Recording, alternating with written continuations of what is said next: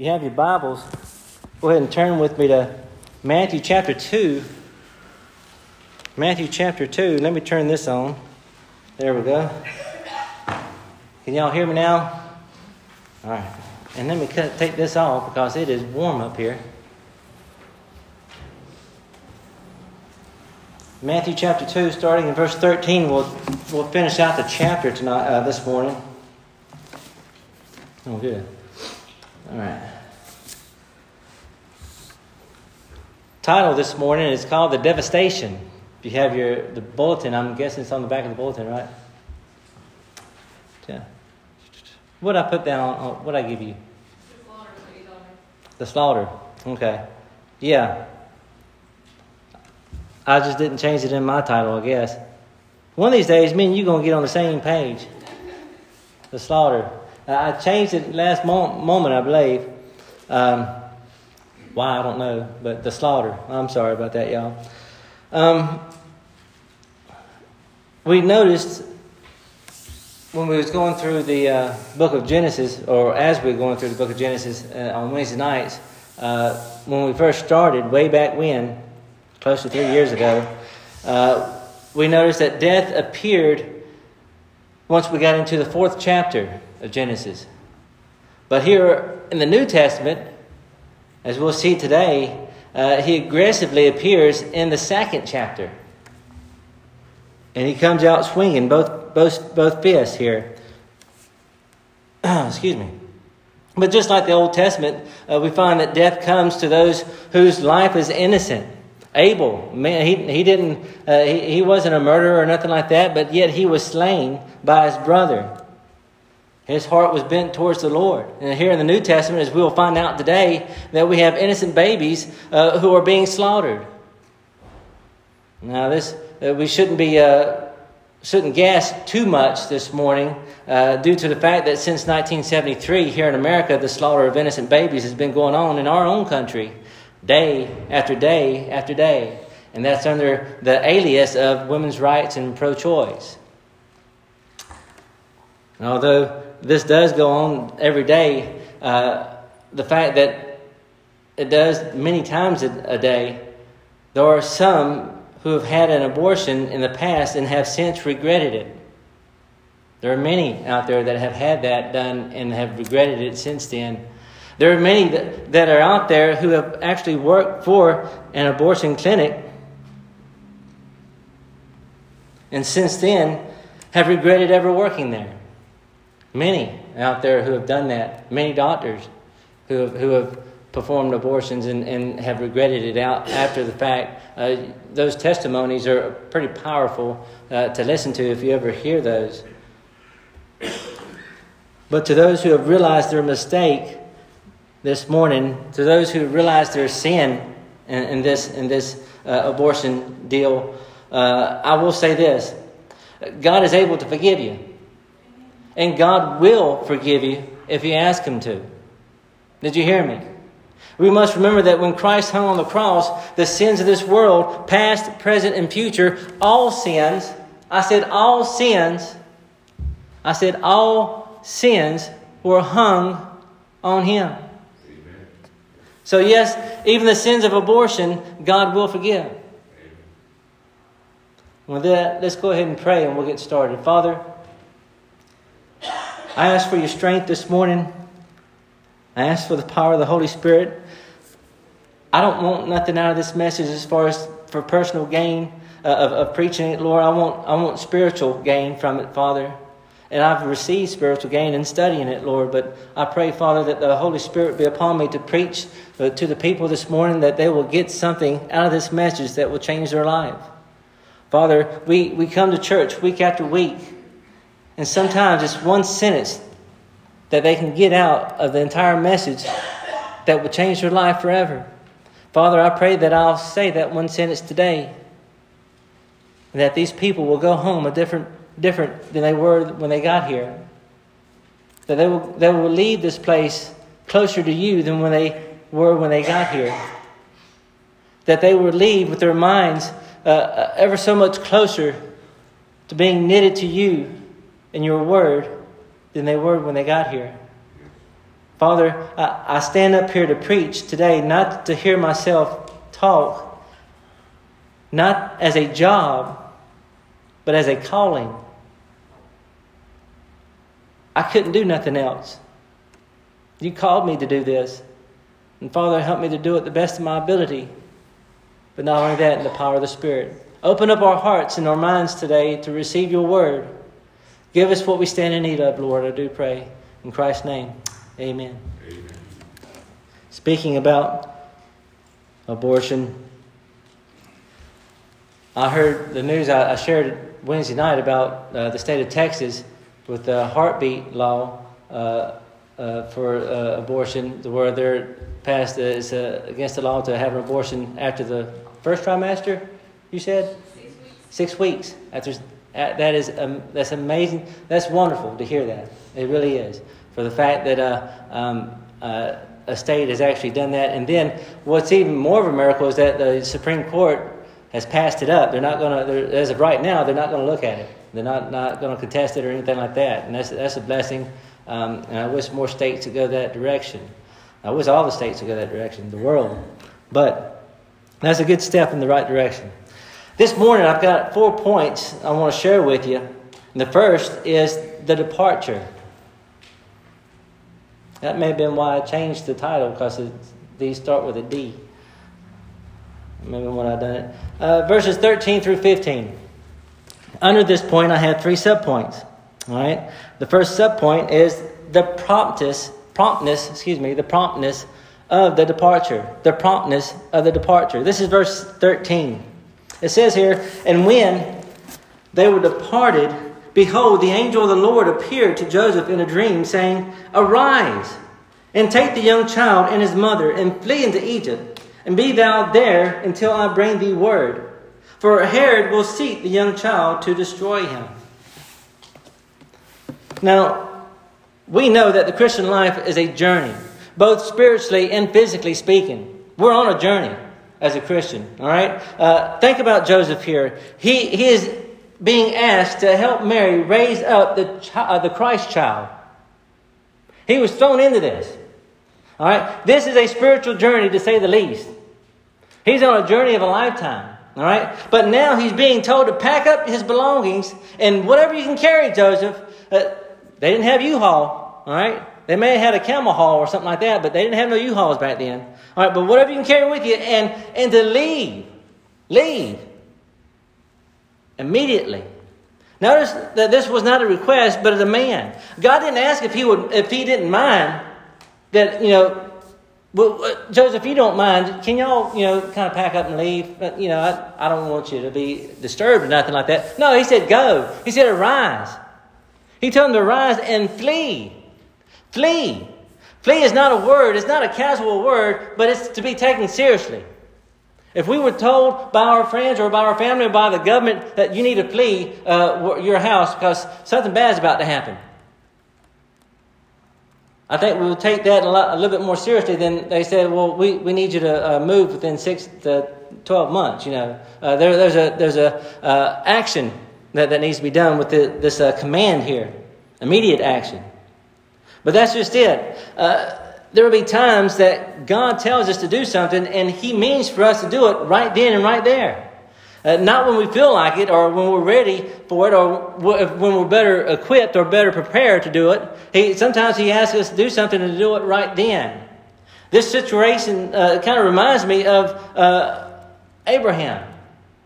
Whenever God spoke to him, He asked him to leave his homeland. He meant for him to leave right then. He wanted Abraham to, to, to get up, to pack his stuff, and leave.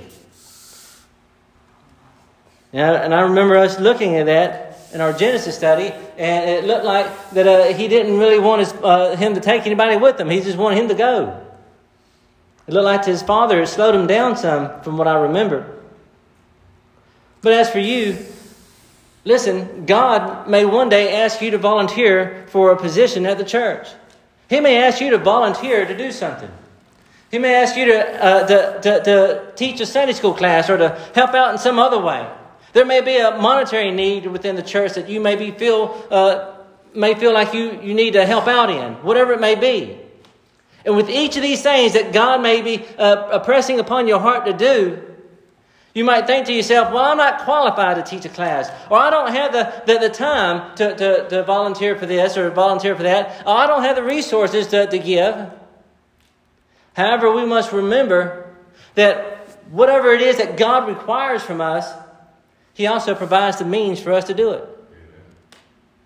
If God requires of us to teach a Sunday school class, He will give us the means to teach it. If He requires of us to, to give extra on a special project or, or a special circumstance, then He'll provide the means for us to give, to make up for what, it, for what we have given.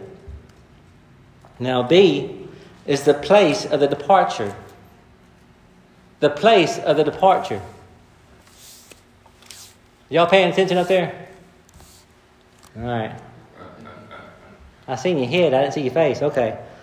All right. This verse 14 says, when, when he arose, he took the young child and his mother by night and departed into Egypt. Here we see that Joseph went to Egypt. This was God's direction for him. This, God told him to go to Egypt. All right? He was told to do so and we see that in the previous verse. Now, I know some of us, and I was even thinking it to begin with. Why in the world would the Lord ask him to take his family, family to Egypt? We know the history of Egypt. We know the history of look. The history, the, uh, the Egyptians had a history of enslaving the Jews. They had a history of fighting with them. So why would God have them to, to go there?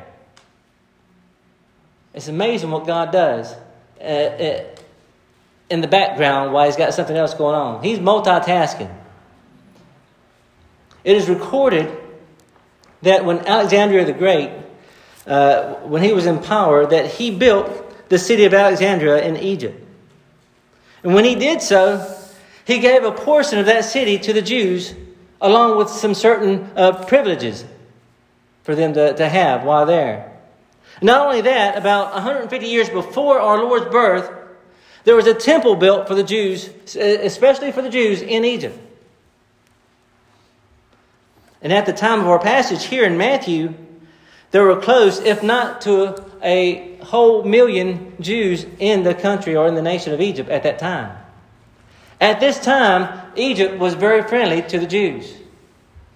It was a, it was a safe haven like, um, like America has been for, for the Jews. And thank God for that. You can't go, look, let me just interject this right quick. You can't go to many nations and see a local church next door to a synagogue. You just don't see that often. You come here in America, yes. You can see that. That's why I say that. All right. And because of this, because Egypt at this time was friendly to the Jews, and because this became the place for, for the Christ child to be taken to for safety, because of these things, it's prophesied over in Isaiah chapter 19, verses 22 through 25, uh, uh, that uh, God will bless the nation of Egypt during the millennial reign of Christ because of their uh, uh, being a safe haven for the Christ child. God's going to bless him for that. And if I ain't mistaken, we spoke about this a week or two ago on a Sunday night in Hosea. I, if I'm not mistaken, I remember, I remember those verses. Okay. That's what I was thinking. All right, moving on. Did you notice also how obedient Joseph was to the Lord's command? He didn't wait till morning. Look there. Uh, it says, where are we at here? Verse 14 When he arose, he took the young child and his mother by night. He didn't wait when God, hey, look, we don't hesitate when God tells us to do something. You hesitate, you may, you may die. Uh, I know uh, here, talking to people in the military and stuff, and uh, uh you know, they tell you, look, when you're a sergeant or whoever it is tells you to do something, you do it right then. Because it could, it could save your life. So, you know, when you're in a, in a firefight or something, you, you, do, you do what you're told. And that's what Joseph did. He didn't wait, but he got immediately up and he left. And it, then also it says that he took the young child and his mother. Did you notice that? God told him to take the young child and his mother. His priority was who? The child. His priority was take the young child and his mother. It wasn't the mother and his child. God, God said, You take the young child and the mother. His priority was the child, always, always the, the, the, the Son of God there. Then see, we see the prophecy of the departure. The prophecy of the departure. Verse 15. And was there until the death of Herod, that it might be fulfilled which was spoken of the Lord by the prophet, saying, Out of Egypt have I called my son. Those of you who are able to come on Sunday nights know that this prophecy was given by Hosea. We just got, we just have just hit Hosea chapter 11, and it came out of uh, Hosea chapter 11, verse 1. We looked at it, I think, last week, if I ain't mistaken. And when going over this verse, I, I said that the scripture will sometimes have more than one meaning. And I said that Israel nationally was a son. A son. Israel was nationally a son to God. We see this over in uh, Exodus chapter 4, verse 22, where it says, And thou shalt say unto Pharaoh, Thus saith the Lord, Israel is my son, even my firstborn. Israel is the Lord's son nationally, whereas Christ is his only begotten son. You can also compare, for further study, let me give you this to you. Uh, you can compare Romans chapter 9, verse 4 and 5, along with Isaiah chapter 41, verse 8, and compare that with Isaiah chapter 42, verses 1 through 4, and chapter 52, verses 13 and 14. Uh, and this shows the comparison of the servant nation, Israel, and the servant son. And if you if I said if I spoke too fast for that, just see me afterwards. I'll give you those verses again. All right, so you can write them down. Uh, now we come to part two, the destruction, verses 16 through 18. And here I have two subpoints. The destruction, verses 16 through 18. Point one is the punitive measures. The punitive measures. The, the, the thesaurus has become my friend in my study. I don't know all these words. I couldn't do this by myself. But anyway, verse 16, it says, Then Herod, when he saw that he was mocked of the wise men, was exceeding wroth, and sent forth and slew all the children that were in, the, in Bethlehem and in all the coast thereof, from two years old and under, according to the time which they, he had diligently inquired of the wise men. That word, excuse me, the word wicked doesn't even describe Herod accurately. Doesn't even describe him. Uh, he was worse than wicked. Allow me to read to you a quote from one commentator concerning Herod and his passion for wickedness. Listen to this quote. He had ten wives, two of whom he murdered. One of the two wives was supposedly his favorite wife. He murdered in cold blood three of his own children, as well as several other family members. He was so ruthless that in his last months, when he knew that his death was imminent, he issued a decree that on the day of his death, principal men of the entire Jewish nation were to be killed. He did it so that there would be widespread mourning. End quote. I will say this. On the day of his death, the two people that he told to execute that did not execute it.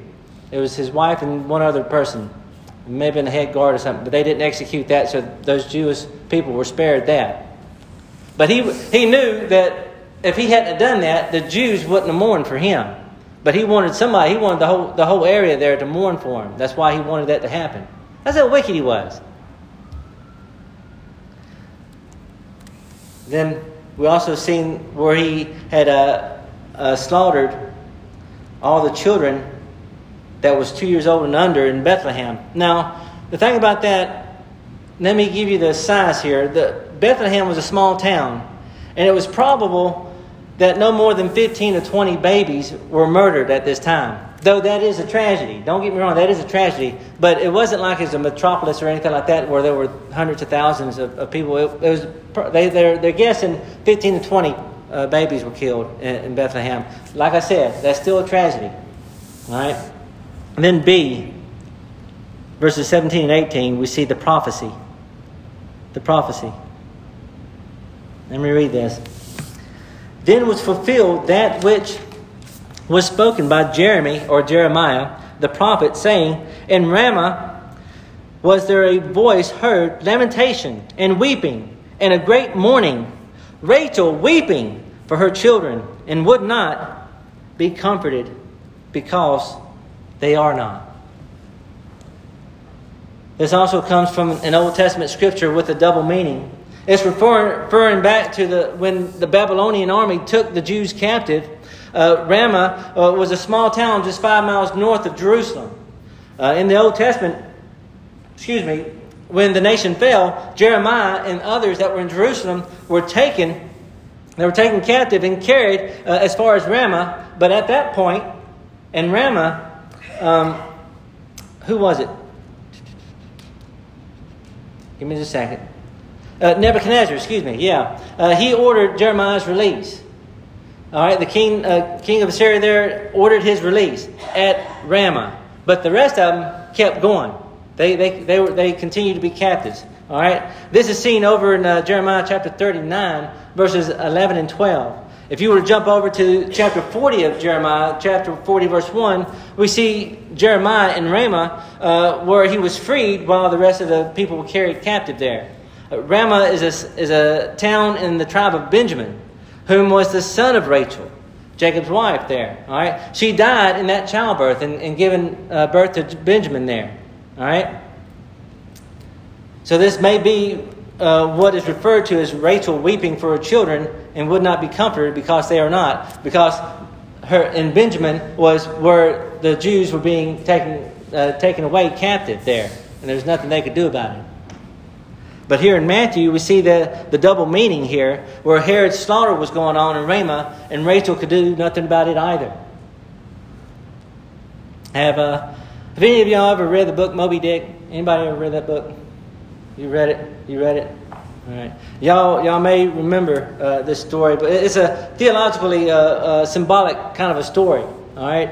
Um, the author Herman Melville uh, makes many allusions to biblical characters and events in that story. All right, one such allusion uh, is what we read is the famous captain of the Pequod. If I'm saying that right, is that Pequod, the ship Pequod? Yeah, I thought it was. It looked like that's how you pronounce it.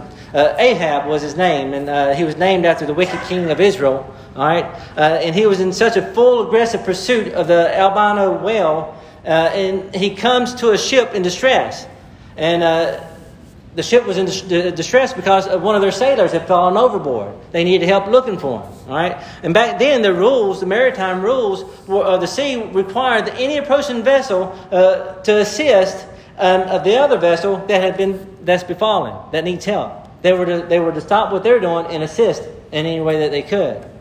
But when the captain of the, of the distressed ship called out to the Pequod, Ahab disregarded. Uh, the maritime law and he passed him by, just went right on by. All right? Even though he could hear uh, plainly those cries for help, he wouldn't go. The name of the other ship was called the Rachel. Melville was here citing the uh, biblical reference here of Rachel, uh, Rachel's grieving uh, for her lost children. Now we come to point three the death, verses 19 through 21.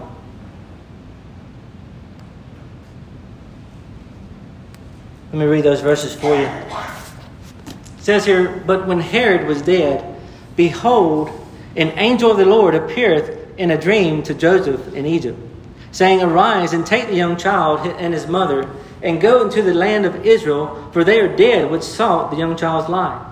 And he arose and took the young child and his mother and came into the land of Israel. Now, just like the seasons of the year, life has seasons. We begin with our birth. From there, we go to adolescent years. Then we come to the prime of our lives where we dream big and work hard. Then our retirement years come, which I hope they're coming one day for me. Uh, no, but uh, anyway, the, we get to those retirement years, and then after that, what's that? Death. Death. For the people of Israel, the death of Herod couldn't come fast enough. They were waiting for that day. All right? John Phillips gives us account, an account of his death. Now, the reason why we have such good, uh, good records uh, uh, of, of, these things like this is because there were uh, actual historical records being written down about King Herod and stuff. So that's why he's got such detail right here, okay? I know none of this is in the biblical uh, side of things, but it's in the historical side uh, of history. All right, listen to this quote. no more terrible scene is recorded in history than the death of Herod the Great. Gone were his slim good looks. He was coarse, heavy, and almost bald. Three of his front teeth had broken off. Tormented by the horrors of remorse, he would scream out for his loved, for his loved and murdered wife, Miriam, if I'm pronouncing that right, and her murdered sons. Moreover, Herod was in the grip of a loathsome disease. His legs had become great stumps, nine inches thick at the ankles. He was covered with sores and full of mortifying wounds, horrible to behold. He could not eat without agony. His guards had to be changed frequently because they could not stand the stench emanating from his rotted stomach. His breath smelled like a charnel house.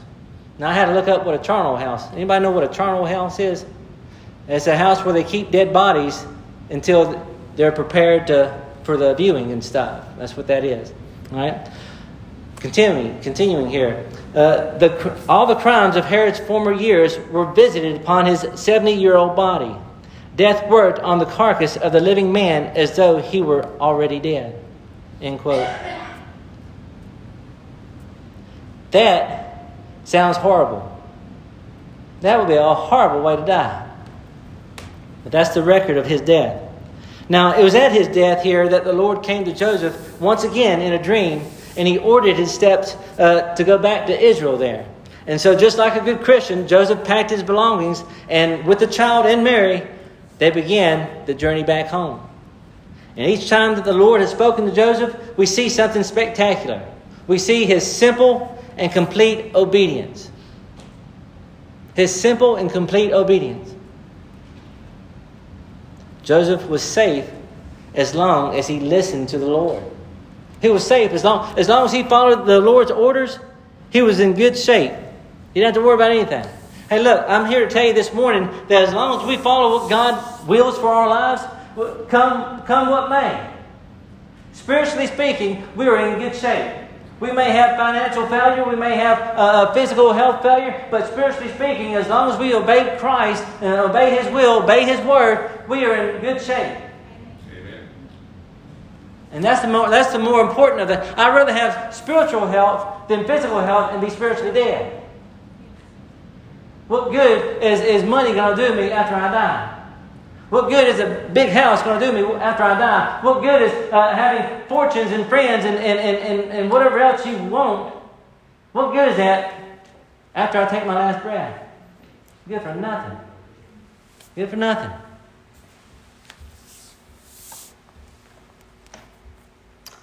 Now we come to point four, the detour, verses 22 and 23. Let me read those.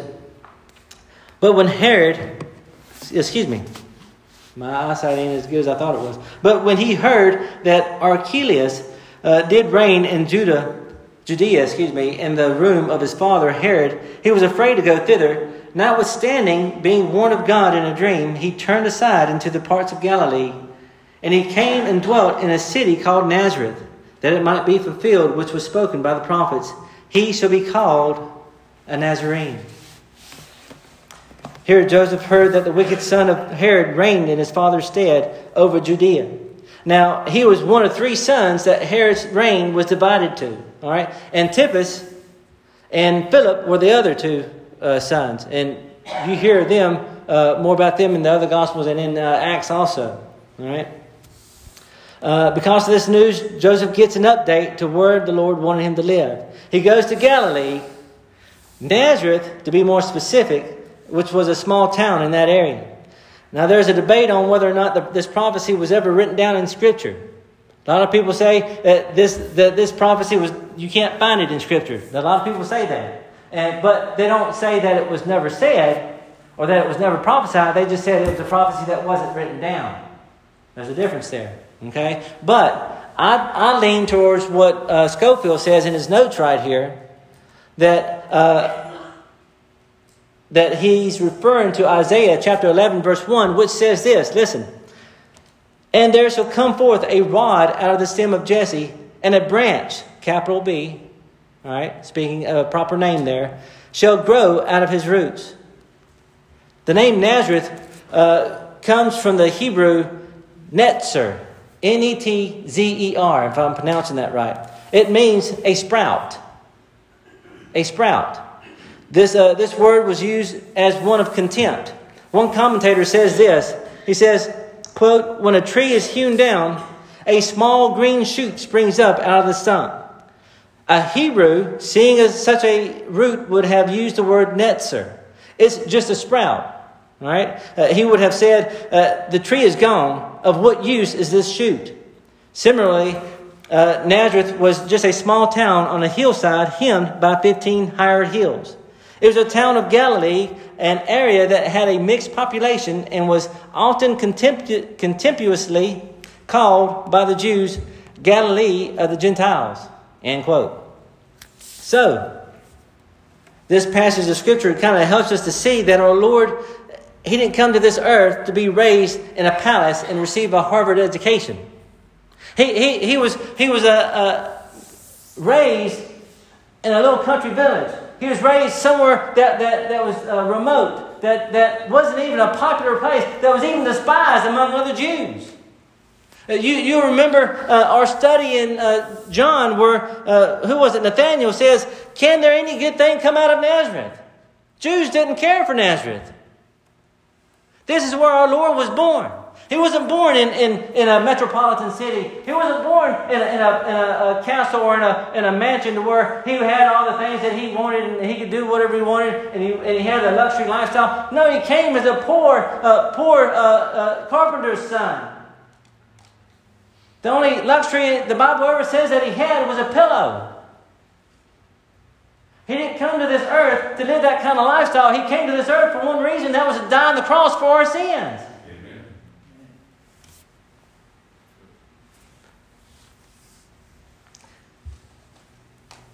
If you and I could just be satisfied with food on the table and clothes on our back and a roof over our head, if we could just be satisfied with the, the, the things that we need and, and quit trying to grab out for more, and more, and more, how much more could we give for the Lord? How much more could we do for the Lord? I'm talking about time spent doing something for the, for the Lord instead of doing it for ourselves sometimes. Now, look, I know we all got our own lives. We all got our own dreams and hopes. Don't get me wrong.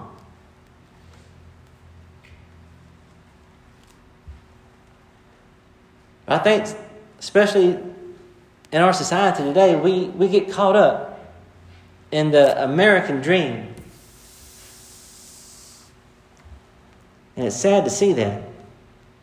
This passage here should also show us how God's word is always right on time. God's word is right on time.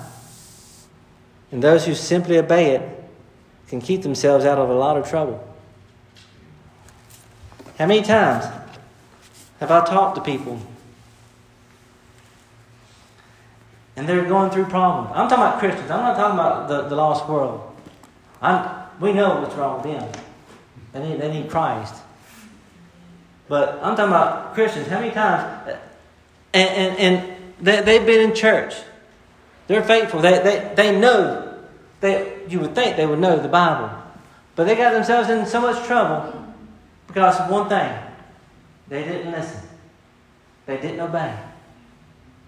Brother, what am I going to do? How'd you get in that situation? Why don't you, don't you listen at church? Don't you, don't you read? Why did you, you know, it's like, you want to say, why are you so stupid? But you don't want to say that, though, you know? You don't, you don't want to say that. But it's like, listen, read. Simple, look, we saw in these two chapters, each time God told Joseph to do something, and what did Joseph do? He obeyed it. He immediately obeyed it. Look, it's not, it's not that was Joseph's last, last way out. As far as, I'll try this first, Lord. And if this don't work, I'll come back and I'll try that. See, that's what we do. That, that's what we do in our lives. We want to try, we, we think we're smarter than God, so we want to try our own way first. Lord, I know that's what you said, but things are different nowadays. We got technology. Yeah, that technology's got a lot more Christians in trouble than, than, uh, than they would be if they didn't have technology. Can I get an amen for that? Amen. Yeah. Technology keeps us from the Bible a lot of times, doesn't it? Yeah. Amen. Keeps your passion from it sometimes. Listen. Simple obedience to God's Word. Listen to the preaching of God's Word and apply what you learn to your, to your life, to your heart. That will help you in your life. That look, you, you want to, you, you want less stress in your life. Stick, stay in the book. Just stay in the book. You want less less problems in your life. Stay in the book. Young people, listen to me. Those of you who are not married, listen. You, you, want, you want a better chance at marriage? Find someone that's, that, that's of like faith. Stay in, that's already in church and stay in it. Don't go out into the world. You, you, you, wanna, you, wanna, you want your home life good, kids? Listen to your parents. Just like Joseph, just obedience. You don't have to backtalk. You don't have to, you don't have to uh, uh, uh, give your opinion all the time. We, look, I, I, know, I, I say that because I, I, I've been there. I was a kid once. I know you don't believe me, Matthew, but I was a kid once. I was your age one time. I wasn't as tall as you at that time, but I was your age. Listen, simple obedience. Simple obedience. You have problems at work, it may be you're just not listening. You, you, you may know more than your boss. You, look, I, I know bosses that are, that are, they're only the boss because they're the, the son-in-law. You know, there's a lot of them out there. But, but simple obedience sometimes, and not, and you don't have to reply with a sarcastic comment every time either. Look, keep the stress down. There's enough stress in our lives without adding to it. Amen? Amen. Yeah. Just stay in the book. Stay in the book. Let's pray. Father, I ask for your strength.